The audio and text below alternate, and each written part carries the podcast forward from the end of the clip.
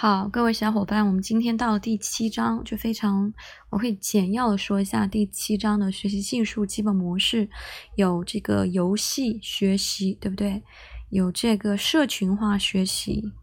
还有一个就是呃这种呃行动学习，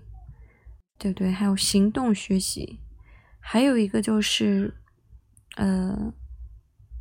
这这几个吧。我觉得游戏学习，如果说谈到与我们现实的这种员外的农业培训，我觉得就是说游戏是在课堂中开展的，好像并不太适合。但是它游戏精髓在于记住，它尤其是在一些企业的人力资源管理过程中，我觉得尤其是高管层面啊，如果你转只是知识的讲解，那肯定是没有意义的，而且不会激发兴趣。如果是一种像乐高认证玩这种游戏化学习，我觉得是非常好的。还有一个就是社群化学习，社群化学习就是微信啊、微博啊等等，然后运用这种社群化学习嘛，呃，就是机制无规矩不成方圆，还有关系，还有这种交互和情感。我觉得社群学习倒是，呃，你看一下，就是使用微信啊、微博啊、QQ 啊载体这种社群化的学习。也是蛮有用的，我觉得我们现在的过程中，就是公司呃的这个商学院，它是一种社群学习机制，是很不错的。其实我们员外培训也是可以建立一定的社群学习，但是运用什么载体呢？这个好像可以 进行进一步的了解。还有一个就是行动学习，什么是行动学习？那行动学习三大理论流派，那流派一是科学的方法派，流派二是体验式的学习派，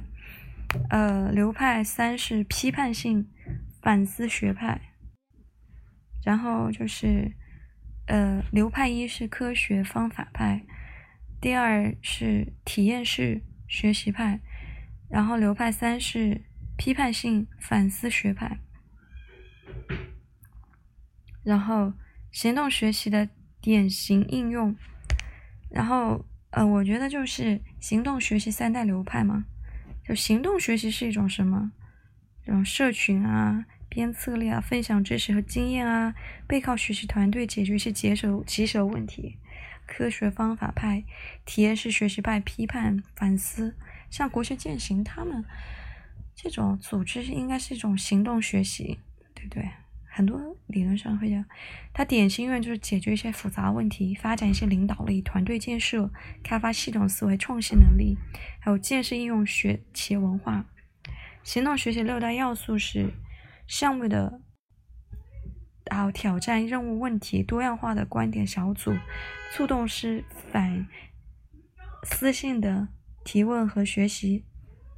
采取的行动、关注个人、团队等等七个角色。